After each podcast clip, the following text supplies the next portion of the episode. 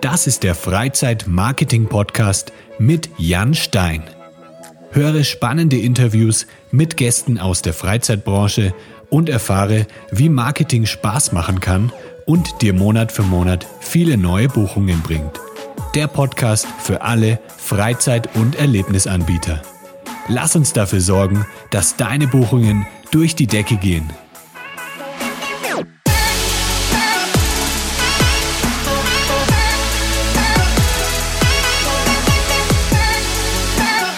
Liebe Freizeitanbieter, herzlich willkommen zu einer neuen Folge des Freizeitmarketing Podcasts. Heute bei mir zu Gast ist Stefan Burian. Stefan unterstützt mit seinem Unternehmen Amusement Business Support Freizeitparks und Anbieter von Erlebnissen beim Tagesgeschäft und bei operativen Abläufen. In seinem Podcast How to Freizeitpark gibt er wertvolle Tipps für die Freizeitbranche. Hi Stefan. Hallo Jan, danke für die Einladung. Schön, dass du da bist. Du bist im Ruhrgebiet gerade. Liebe Grüße ins Ruhrgebiet. Jo, vielen Dank. Wo, wo bist du gerade? Wo kann man dich auffinden eigentlich? Das habe ich, ich, gar bin, nicht gefragt gerade. ja, ich bin gerade in Nürnberg bei meinen, also in der Nähe von Nürnberg bei meinen Eltern. Ich bin hier auch aufgewachsen in Franken und genau, jetzt bin ich hier mal wieder auf Heimatbesuch, weil jetzt zwei Wochen hier bei meinen Eltern oder zweieinhalb Wochen und jetzt morgen geht es dann auch wieder ins warme Mexiko zurück. Das, das ist ein Weg von Nürnberg nach Mexiko.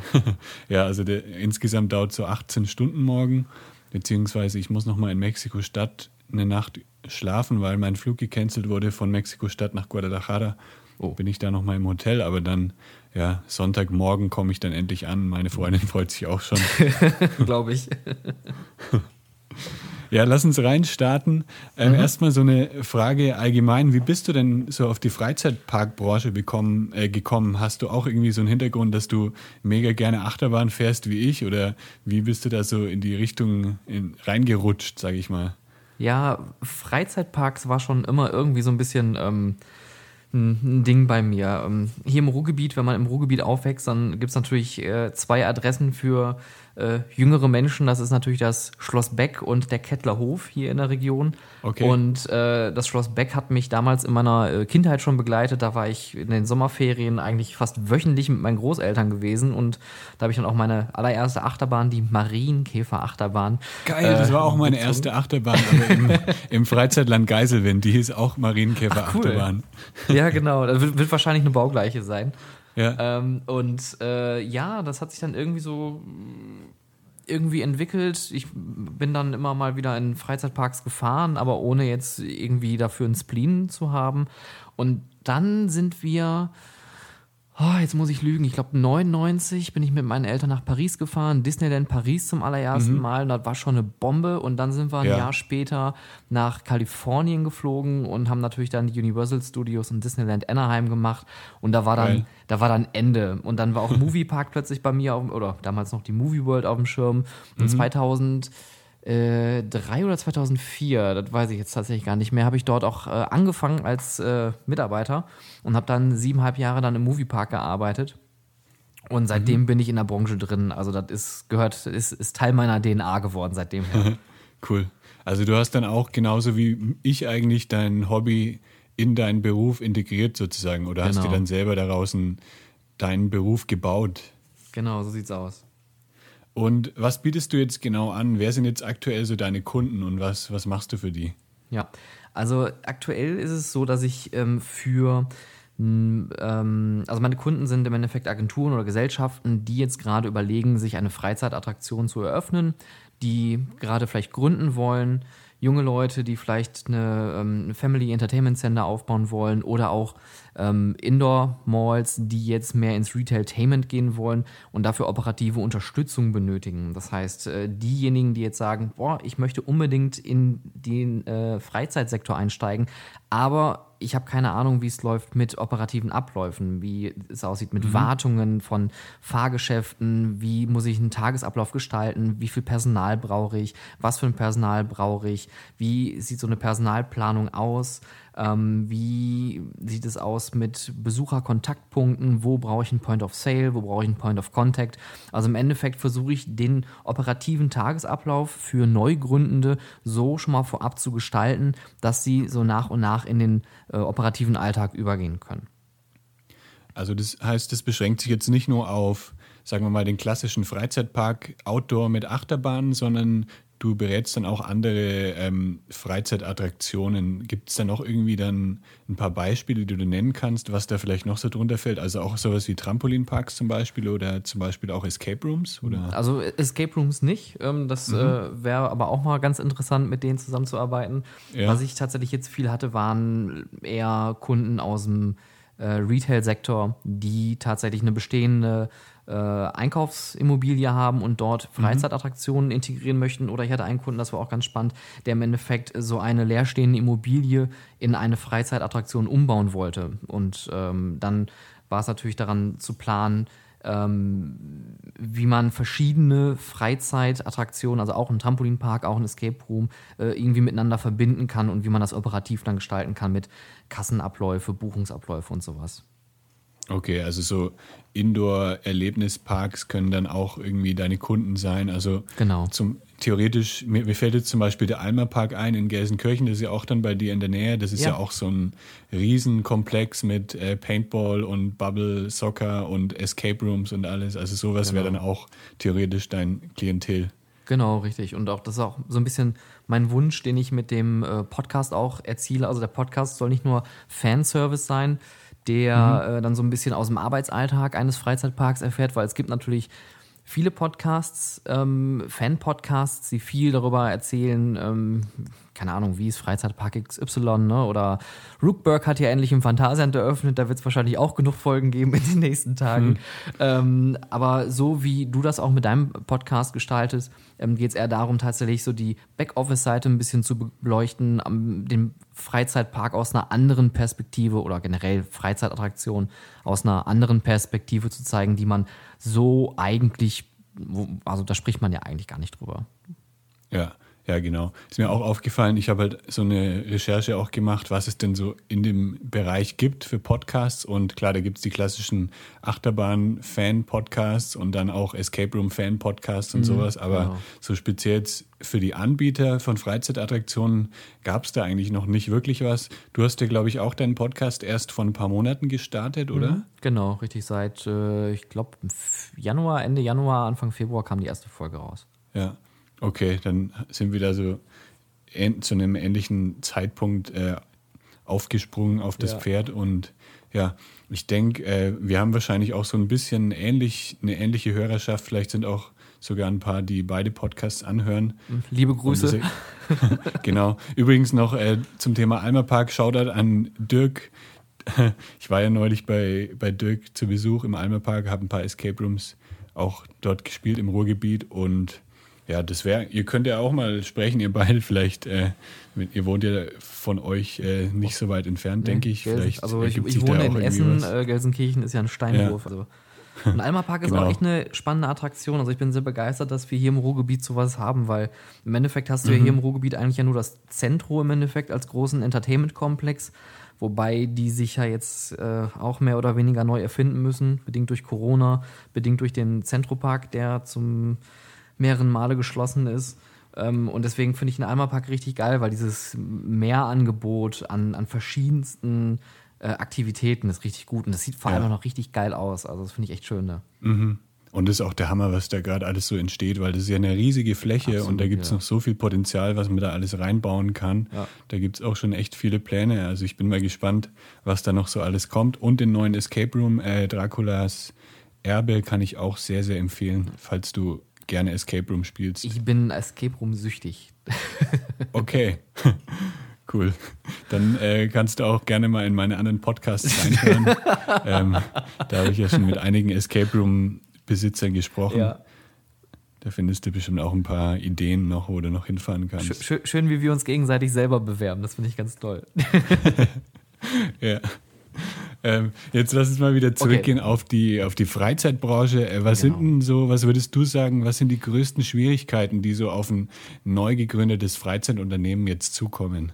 Ja, ich meine, also ich lege jetzt mal Corona beiseite. Natürlich ähm, ist das aktuell schwierig zu gründen.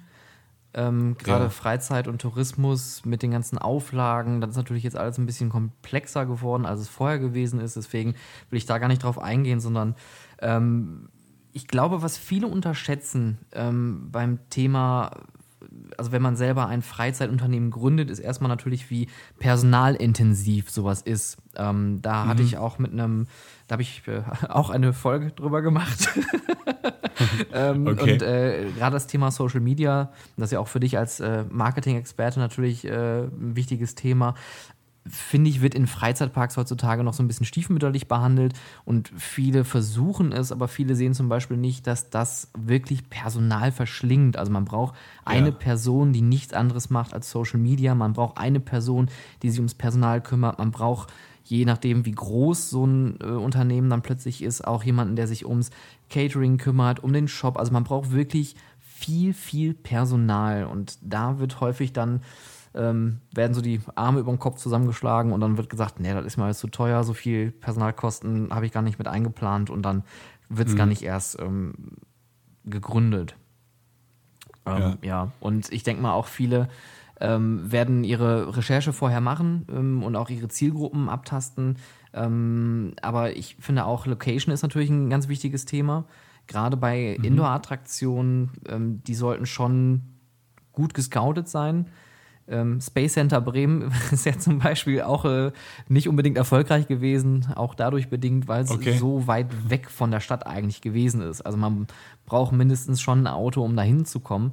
Ähm, und dann ja. sieht man, dann geht so ein schönes Projekt dann auch vor die Hunde. Ne? Also mhm. da gibt es mehrere Faktoren. Aber ich finde, glaube ich, Personal, was ich auch bei äh, zwei Kunden schon hatte, die dann auch äh, gestaunt haben, als ich denen dann so eine Kostenaufstellung fürs Personal gemacht habe. Ja, ja, Personal kann ich auf jeden Fall auch jetzt aus meinen Erfahrungen bestätigen. Also von meinen Kunden bekomme ich das ja auch mit.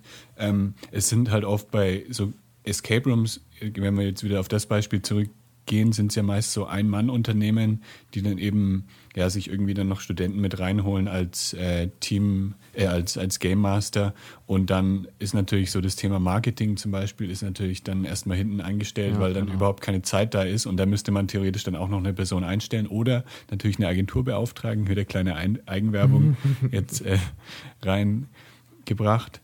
Aber ja, ich denke halt, wenn das allein schon bei Escape Rooms, wenn da so viel Personalaufwand ist, dann ist es wahrscheinlich bei anderen Freizeitattraktionen, äh, wo jetzt noch viel höherer Durchlauf ist, ähm, wahrscheinlich noch viel extremer mit dem Personalaufwand. Ja, genau. Ja, man, man, man, unterschätzt das einfach sehr. Und äh, hm. ich, es ist natürlich ein People-Business. Das ist das Schöne auch so ein bisschen an, an unserer Branche.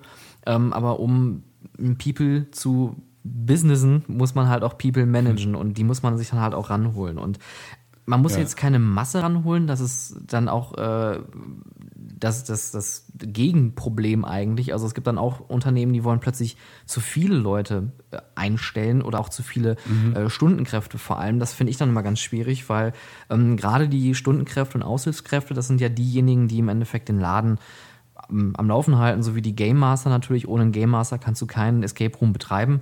Die brauchst du, die sind essentiell, so wie du einen Operator auch an einem äh, Fahrgeschäft benötigst.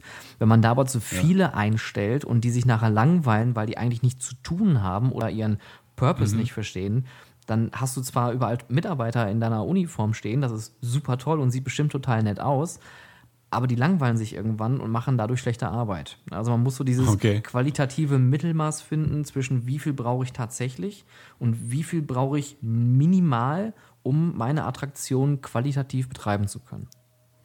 Okay. Ja, ich kann mir das äh, vorstellen mit, dem, mit der Langeweile im Freizeitpark. Ich weiß nicht, ob du da auch aus eigener Erfahrung ein bisschen sprichst, aber ich, ich sehe halt immer bei den Freizeitparks, ich denke mir immer, oh, das ist ja ein cooler Job, Achterbahn und so den ganzen Tag dann bei der Achterbahn sein, aber irgendwann ist es doch bestimmt auch äh, ein bisschen langweilig, ne? wenn man dann immer nur die Bügel runterdrücken muss und so. Also ich, ich habe jetzt selber keine Erfahrung, aber ich stelle es mir so vor, dass ja. das am Anfang so ein Traumjob ist, aber dann ist es vielleicht gar nicht mehr so cool, ist, wenn man es die ganze Zeit macht. Das ist wie in so einem amerikanischen Film, wo man dann plötzlich steht und dann realisiert, ma, der American Way of Life ist dann doch ein anderer. Ähm, das ist natürlich eine, das ist eine, das ist eine gemeine Frage, weil das ist natürlich auch eine Typfrage. Mhm. Ich bin jetzt der Typ, der ja. sich äh, nicht so schnell langweilt, weil ich finde immer irgendwas und wenn ich Leute um mich herum habe und wenn es nur zwei Leute sind, dann weiß ich mich schon irgendwie zu beschäftigen. Ähm, aber mhm. Leute, die jetzt vielleicht nicht so extrovertiert sind, die haben dann schon ein Problem. Das wird ein bisschen kritisch. Aber ja. auch ich kann mich da an Tage erinnern, gerade als der ähm, äh, als äh, der Movie Park, also als Movie World zu Movie Park wurde, das allererste Jahr, das war schon, huh, da hat man schon die, die, die Strohbüsche über der Main Street rollen sehen. okay. Ja. Aber ja, ich kann mir auch vorstellen, dass es ziemlich an der Attraktion liegt. Also wenn du jetzt bei einer geilen Achterbahn irgendwie stehst, wo die Leute dann mit, äh, mit Angst auf dem Gesicht wieder zurückkommen, ist es wahrscheinlich anders als bei irgendwie beim Aussichtsturm äh, das Fahrgeschäft immer auf den Knopf zu drücken. Ja. Gibt es wahrscheinlich auch Unterschiede. Also ich, ich kann mich noch daran erinnern, ich habe damals in dem, in dem Kinderland, äh, also quasi nachdem es aus dem Looney Tunes Land zum, ich weiß gar nicht mehr, wie das danach hieß. Ist ja auch wurscht, die haben es ja nur umthematisiert damals. Und dann ja. stehst du da so einen ganzen Tag mit dieser Kindermusik. Es ist schon anstrengend und äh, irgendwann hinterfragt man auch seine Lebensziele, aber äh, das ist normal und auch menschlich. Äh. Aber es ist, was ja. man halt, was man dem Park aber definitiv nicht vorwerfen kann, ist, dass sie da zum Beispiel übergeplant hatten. Also es war wirklich so mhm. geplant, dass jede Attraktion auch besetzt war. Wenn halt keine Besucher kommen, ja. pf, dann ist das halt so. Dann muss man da halt selber kreativ werden. Dann räumt man halt ein bisschen auf oder macht ein bisschen sauber. Ja. Aber es gibt immer Möglichkeiten. Welche drei Tipps würdest du denn jemandem jetzt geben, der ein neues Unternehmen in der Freizeitbranche gründen möchte? Hast du da noch irgendwie andere Tipps, außer jetzt das jetzt aufs Personal achten und auf den Standort? Ja, ähm, Networken, das ist so das mhm. Wichtigste auch eigentlich, gerade in der Branche. Ähm, natürlich spricht man immer von, von Konkurrenz und von Wettbewerbern, aber eigentlich ist die Branche, ja. muss man auch wirklich sich vor Augen führen, extremst klein. Also so viele große mhm. Player, mhm. so viele große Namen gibt es eigentlich gar nicht. Und die sind aber alle so offen, dass man da auch wirklich einfach mal mit äh, einfach mal hinfahren kann, einfach mal einen Termin mit den Leuten machen kann und sich dann einfach mal ein bisschen beraten ja. lassen kann. Also das ist mhm. Netzwerken nicht nur mit Betreibern, auch mit Anbietern äh, von, von Spielgeräten oder Fahrattraktionen mit denen kann man immer sprechen, die sind immer offen und äh, man kann sich da so ein bisschen die Erfahrung rausholen. Und irgendwo gibt es immer einen Kontakt. Es gibt ja auch die JAPA, es gibt ja auch äh, den VDFU in Deutschland, es gibt den Verband für Hallenspielplätze, den Verband für Schausteller, den Verband für Trampolinparks. Also irgendwo wird mhm. man schon fündig äh, und findet irgendwie einen Kontakt, mit dem man sich mal da austauschen kann, weil diese Branche lebt auch von Best Practices, also von, von Dingen, die irgendeiner gut gemacht hat, die man auch übernehmen kann. Ja. ja. Also man muss das Rad nicht ja, immer neu erfinden.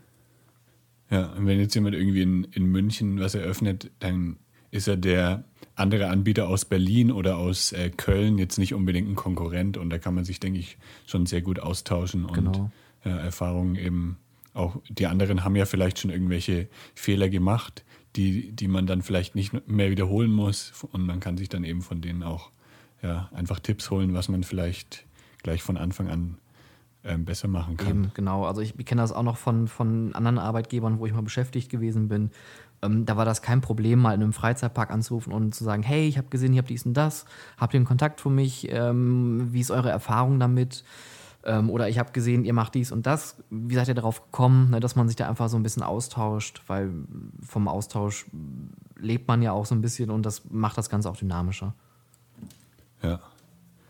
Was würdest du denn sagen, wie sich jetzt die Branche in den letzten Monaten so entwickelt hat seit dem Ausbruch von Corona? Weil ähm, am Anfang hat man ja irgendwie gedacht, oh shit, jetzt ist ja alles irgendwie, jetzt ist erstmal ein Jahr gar nichts.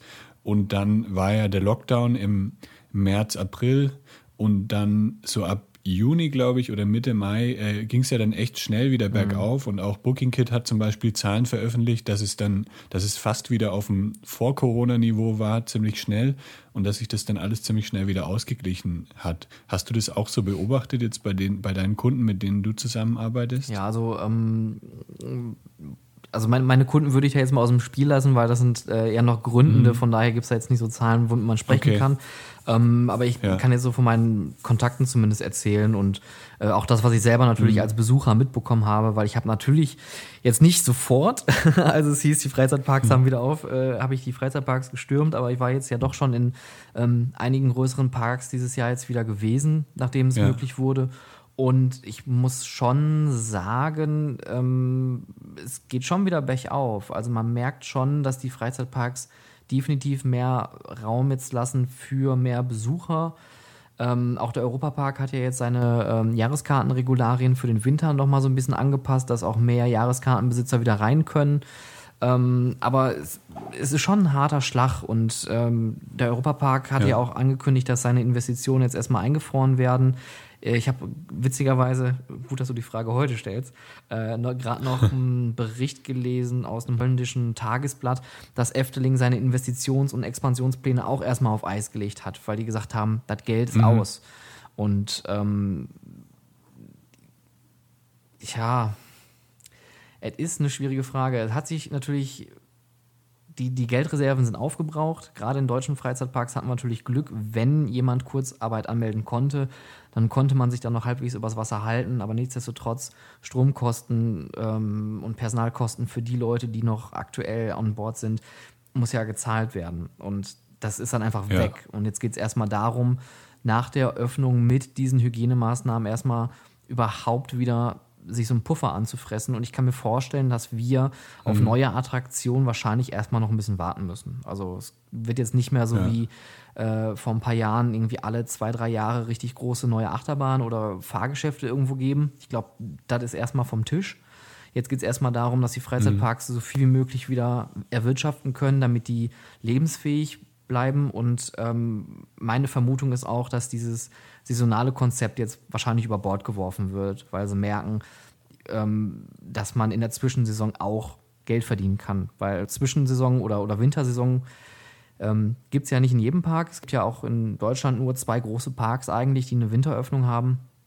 Und ähm, Phantasialand und Europapark haben jetzt ja. ja auch angekündigt, dass sie ähm, nahtlos von der Sommersaison ohne Schließtage in die Wintersaison ähm, übergehen. Und ich könnte mir vorstellen, dass die im mhm. Frühjahr wahrscheinlich beide Parks auch kundgeben werden, dass die jetzt so wie Efteling oder auch Disney jeden Tag geöffnet haben, weil der Bedarf ist da, die Leute wollen raus.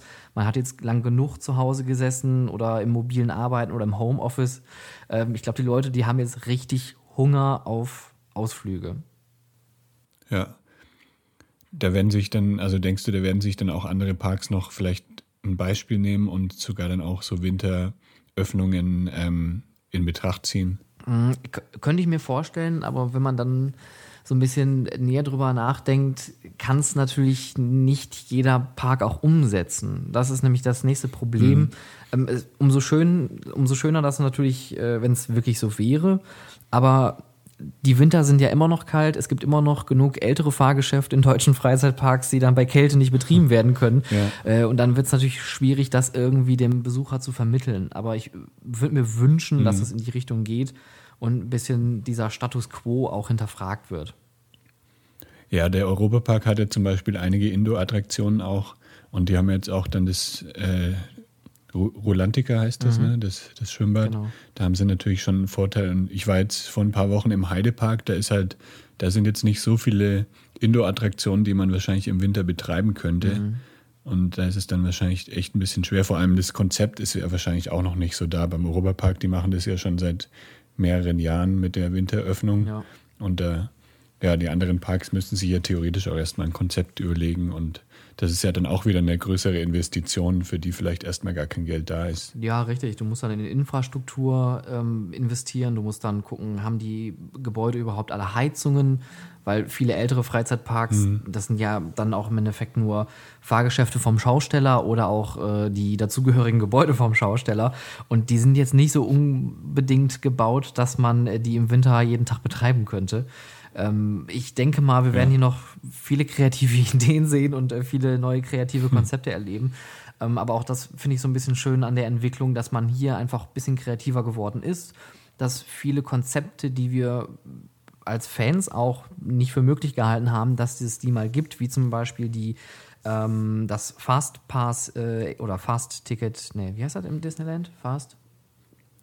Doch, Fast, fast ja. Ja, irgendwie sowas. Oder im Six Flags heißt es äh, genau. Flash Pass. Aber ähm, Disney hat es ja, dass du, äh, also bei Disney ist es ja kostenfrei und der Europapark, der hat das mhm. ja jetzt mit ja, seiner stimmt. Virtual Line ähnlich übernommen und das finde ich auch super, weil das mhm. finde ich auch mal so ein bisschen schade, dass nicht viel mehr Parks auf dieses Konzept gehen. Hier, wir halten für euch da was frei Ja. und äh, dadurch kann man dann äh, den anderen Revenue wie in der Gastronomie oder halt in den Shops auch ein bisschen erhöhen. Ne? Also es macht ja schon was aus, wenn man solche virtuellen Warteschlangen kostenfrei für die Leute anbietet.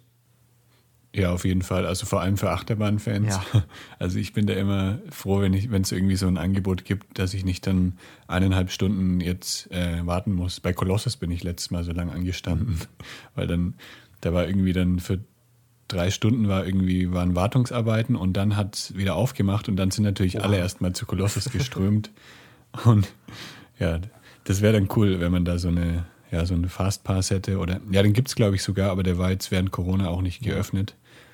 Ja, ich, ich finde, also hier ist auch interessant, ähm, dass, dass durch, durch Corona viele Dinge nicht möglich sind, wie dann halt so ein Fastpass oder auch ein Single Rider. Ähm, aber dass man dann auch wieder kreativ wird und sagt, okay, wir können Dinge nicht tun, weil wir das nie hinterfragt haben. Jetzt müssen wir plötzlich alles hinterfragen, weil uns, uns ja eigentlich nichts anderes übrig bleibt. Äh, und dann entstehen solche neuen Konzepte wie Virtual Line.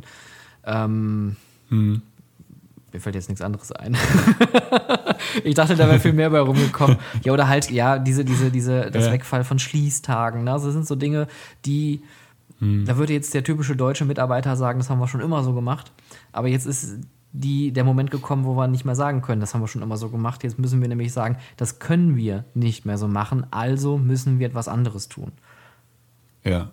Oder zum Beispiel das mit, äh, in vielen Parks ist ja jetzt nur noch eine Online-Buchung erlaubt und man kann gar nicht an der Tageskasse was kaufen. Das ist ja eigentlich auch gar nicht schlecht, Ja. weil die Parks dann viel besser planen können, wie viele Leute jetzt kommen. Dann können sie theoretisch noch ähm, kurzfristig Personal für ein, zwei Tage holen, die jetzt, wenn jetzt an dem einen Tag mehr Besucher da sind, da, so kann man ja eigentlich viel besser das Ganze planen. und vor allem auch ähm, viel besser ähm, analysieren. Also ich bin ja ein großer Freund von Reportings und gerade durch das Online-Ticketing hast du ja so viele Möglichkeiten, irgendwelche Analysen zu ziehen. Es gibt ja auch so viele tolle ähm, Shops.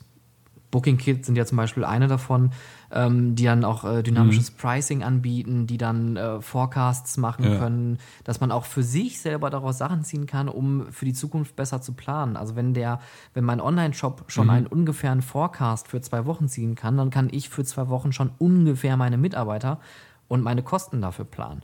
Also das sind auch so Sachen, stimmt, gut, Ja. dass du das gesagt hast. Das hatte ich in, äh, in einer äh, Folge auch mal erwähnt, das habe ich aber schon wieder total vergessen. Ähm, Online-Ticketing, es gibt so viele Freizeitparks und auch Attraktionen, die vorher gar kein Online-Ticketing hatten und jetzt, zack, haben es, naja, nicht fast alle, aber deutlich mehr als vorher. Ja. Und was mir jetzt zu dem Thema gerade noch einfällt, es gibt nämlich jetzt in Köln oder also die wollen jetzt auch expandieren. Das ist ein Unternehmen, das heißt Dynamaze. Mit denen habe ich auch vorher schon im Podcast äh, gesprochen. Das war eine der ersten Folgen, glaube ich. Ähm, Shoutout an Jasper. Und ähm, genau, die bieten eben Restplätze an für Freizeitattraktionen jetzt rund um Köln. Also wenn zum Beispiel an einem Tag im Kölner Zoo, sagen wir jetzt mal, ähm, wissen die schon, dass weniger Besucher kommen an einem bestimmten Tag unter der Woche, dann kann man auf Dynamaze eben günstige Restplätze ähm, bekommen. Also das wird dann alles so dynamisch eben vergeben, also je nach Besucheransturm. Und sowas ließ es sich eigentlich auch perfekt in Freizeitparks integrieren. Wenn Sie jetzt wissen, hier unter der Woche am Mittwoch haben wir vielleicht 30 Prozent weniger Besucher, dann bieten wir da Restplätze an und das geht halt auch viel besser, wenn man Online-Ticketing Genau. betreibt. Ja, also da gibt es definitiv viel mehr Möglichkeiten mit solchen neuen Systemen. Ja, und zum Thema Marketing natürlich auch. Man kann das einfach viel besser messen, ähm, woher jetzt die Besucher kommen. Also wenn Sie zum Beispiel eine Google-Anzeige gesehen haben, dann kann man das eben in den meisten Fällen ganz gut messen und dann eben auch seine Werbeausgaben viel Ja. besser planen, wenn man eben wirklich die meisten Tickets online verkauft. Ja, ja, gerade, also ich, das ist so ein, so ein Thema, ne, Digitalisierung. Also es ist ja auch so ein, ich sag mal, ein, ein, ein bundesweites Problem. Ich glaube nicht, dass wir jetzt hier gerade Vorreiter sind im, in der Digitalisierung von Dingen, aber Corona hat uns da auf jeden Fall schon mal wieder einen Schritt weiter nach vorne gebracht. Ja, auf jeden Fall. Das ist ja auch so das Ziel von BookingKit, äh, die Freizeitbranche zu digitalisieren. Und da sind wahrscheinlich schon in den letzten Monaten auch noch einige auf den Zug aufgesprungen. denke ich auch. Und wie hast du es jetzt selber so erlebt in den Freizeitparks in den letzten Monaten? Fandest du das ganz gut umgesetzt? Also die, die Maßnahmen, die sie jetzt ergriffen haben, oder siehst du da noch Nachholbedarf? Also ich Nachholbedarf ja, wäre jetzt so der mein, mein persönlicher Appell, der Nachholbedarf wäre eher bei den Besuchern, die sich ein äh, bisschen mehr als Vorbildfunktion sehen sollten, gerade so Erwachsene. Ähm, ich habe so das ja. Gefühl, dass einige Regionen das ein bisschen laissez-faire sehen, andere Regionen dafür wieder ein bisschen strenger. Äh, mhm. Wobei das natürlich jetzt auch ähm, an, den, an den Ländern liegt hier ähm, mit den unterschiedlichen Regelungen, die es auch pro Land gibt. Das ist natürlich auch noch ein anderes Problem. Ähm, ich fand es eigentlich sehr entspannend. Also ich war im Phantasialand gewesen, im äh, Sommer, kurz nachdem sie wieder aufgemacht hatten. Das war gut gefüllt. Die haben ja auch so einen kleinen Shitstorm abbekommen, weil Besucher gesagt haben, auch, also online natürlich, ähm, mhm. es wäre viel zu voll, man würde sich nicht an die Regeln halten, bla bla. Und äh, wer schon mal im Phantasialand gewesen ist, die haben halt nicht so viele Wegflächen. Deswegen, wenn die jetzt nur ein Drittel an Besuchern überall reinlassen, auch in den Warteschlangen und die Warteschlangen extrem ziehen, ja. sieht es auf dem Weg natürlich voll aus, mhm. aber de facto war es nicht voller. Also wir haben in einem, an einem Sommertag, ich glaube, 25 Minuten bei Taron angestanden. Das würde ich okay. einem normalen Sommertag nicht schaffen. Also unter, unter, unter 90 Minuten kommt man da nicht ran. Ähm, und ja. auch an den anderen Attraktionen ging das recht schnell. Überall standen Mitarbeiter, jeder hat einen darauf hingewiesen. Äh, alles wurde regelmäßig gereinigt, auch im Europapark. Ähm, im, im Serengeti Park habe ich das auch gesehen. Ähm, die haben das wirklich sehr gut umgesetzt. Und mhm. ähm, es fühlt sich natürlich anders an. Klar, es ist nicht mehr so das, wie es früher mal gewesen ist. Es ist natürlich eine andere Situation. Ja. Aber ich finde, es ist ähm, nicht schlimm, mit einer Maske Achterbahn zu fahren oder irgendwo mit einer Maske auch bei warmen Temperaturen draußen zu stehen. Von daher ähm, finde ich, haben wir es schon recht gut ähm, nicht so gut wie Disney. Die haben ja jetzt, glaube ich, gestern bekannt gegeben, dass die jetzt 28.000 Mitarbeiter entlassen werden, bedingt oh, durch Corona, weil äh, Anaheim immer noch geschlossen ist. Ähm, ja. Und das ist natürlich dann schon wieder eine andere Nummer, wenn man sowas hört. Von daher, mhm. klopf, klopf auf Holz, äh, wenn die Zahlen so weiterbleiben hier in Deutschland, hoffe ich, dass das erstmal so weiterlaufen kann. Ja. Und was würdest du jetzt Unternehmen in den nächsten Monaten raten, was sie jetzt vielleicht noch machen können, wenn sie noch nicht irgendwie jetzt sich äh, darauf eingestellt haben, auf, auf die Situation? Oder was könnten Sie vielleicht noch verbessern in den nächsten Monaten? Oder vielleicht auch, ähm, um sich wieder auf einen, theoretisch auf einen neuen Lockdown vorzubereiten? Mhm. Also Digitalisierung, falls noch nicht geschehen, definitiv machen, irgendwo einen guten Anbieter suchen für Online-Tickets und mit dem mal zusammensetzen und sich mal überlegen, was für Möglichkeiten gibt es. Wie du auch schon sagtest, ne, also äh, Digitalisierung von Freizeitunternehmen muss auf jeden Fall irgendwie passieren, um auch für sich selber zukünftig planen zu können. Und Marketing, Marketing, Marketing, das ist das Wichtigste aktuell. Ähm, ja. Also gerade Social Media, ähm, da hatte ich ja an, äh, mit Julian Omonski von Amusement, Shoutout an Julian, hm. äh, häufig drüber gesprochen der, und wir beide haben da eigentlich eine recht äh, ähnliche, wenn nicht sogar gleiche Meinung.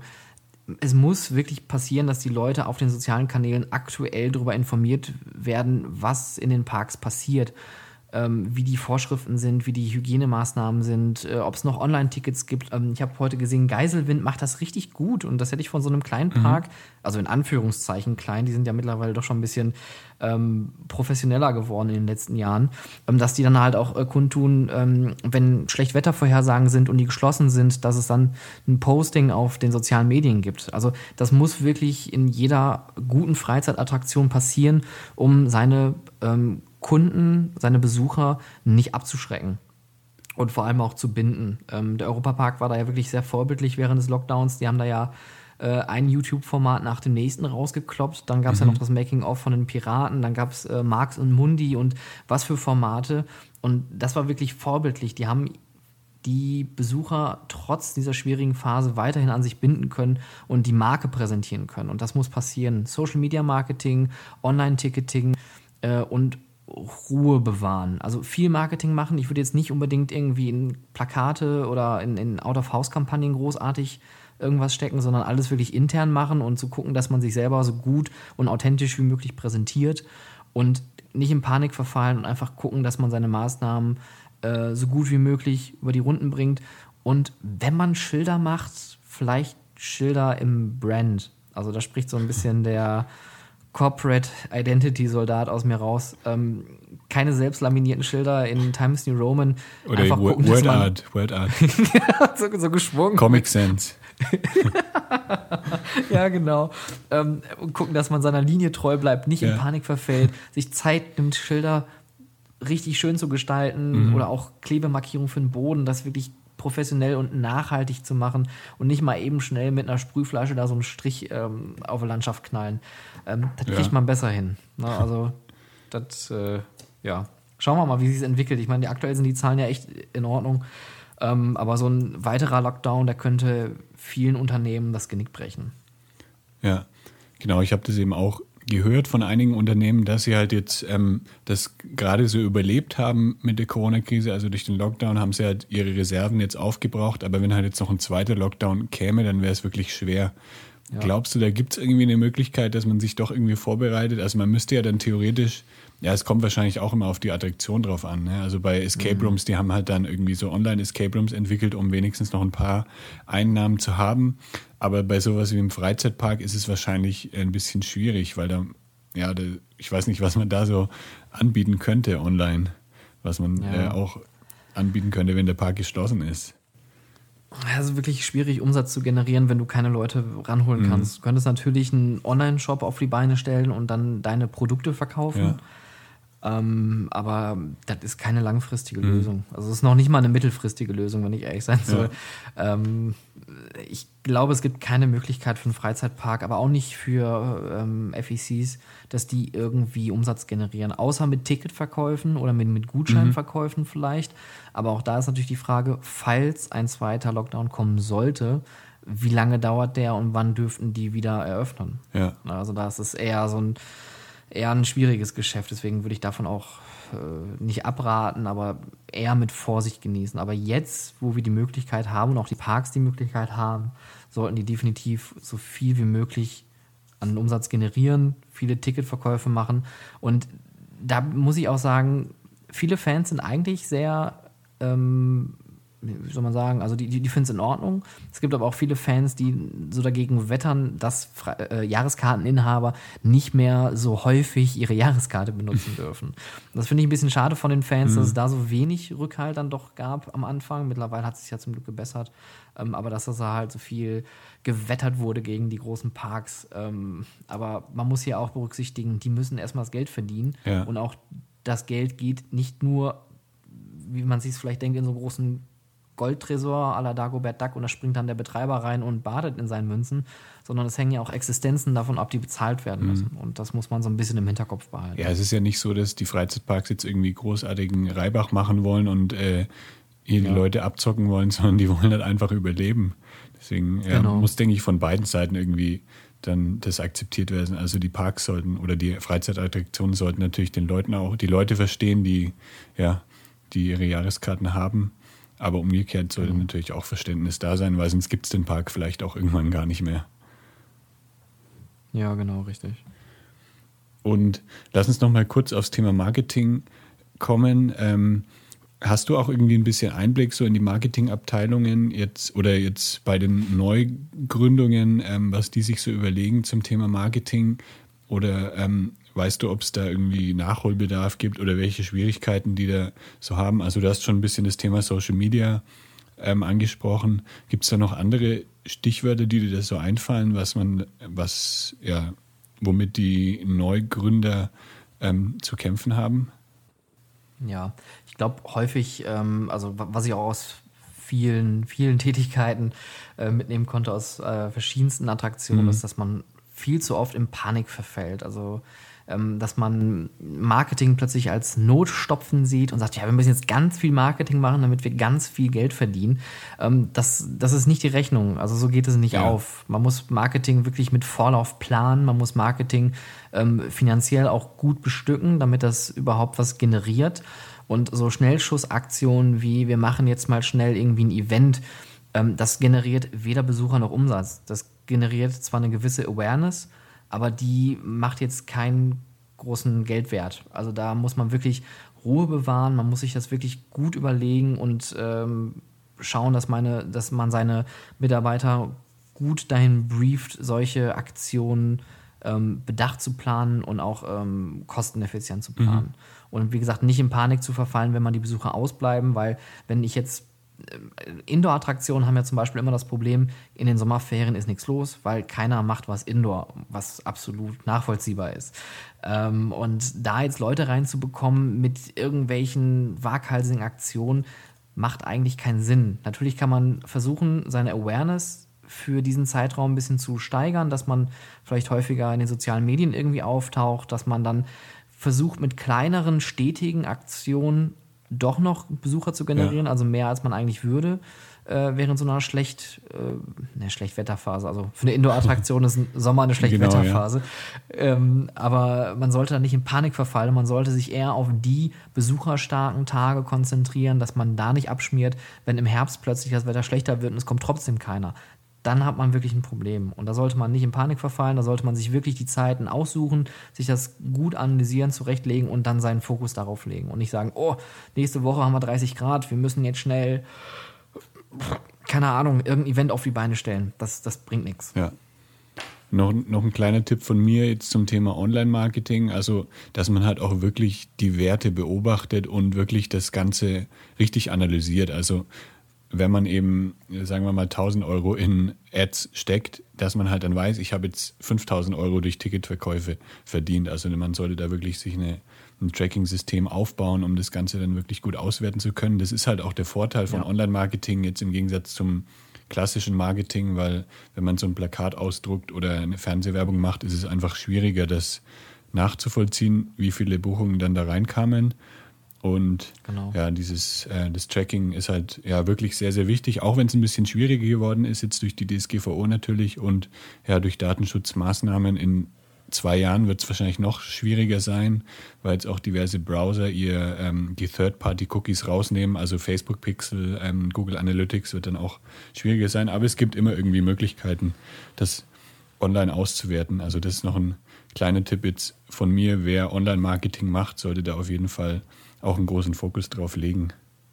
Ja, guter Hinweis. Ja, ich denke, wir haben jetzt einige spannende Einblicke bekommen, so in die Freizeitparkbranche und in die Unterhaltungsbranche. Hast du noch irgendwas, was du loswerden möchtest? Ich verlinke natürlich dann auch deine, deinen Podcast und deine Website in den Shownotes unter lebegeil-media.com slash podcast. Habe dem nichts mehr hinzuzufügen. okay, cool. Hat mich gefreut. Ja, mich auch. Vielen Dank für deine Zeit. Ja, danke dir und äh, einen guten Rückflug wünsche ich dir. Dankeschön. Mach's, Mach's gut. gut. Ciao. Ciao. Das war der Freizeit-Marketing-Podcast von Lebegeil Media. Um regelmäßig hilfreiche Marketing-Tipps für dein Freizeitbusiness zu erhalten, klicke jetzt auf Abonnieren hier auf Spotify oder bei Apple Podcasts. Möchtest du mehr Buchungen für deine Freizeitaktivität erzielen? Dann suche dir einfach einen Termin für ein kostenloses Kennenlerngespräch auf lebegeil-media.com/termin aus.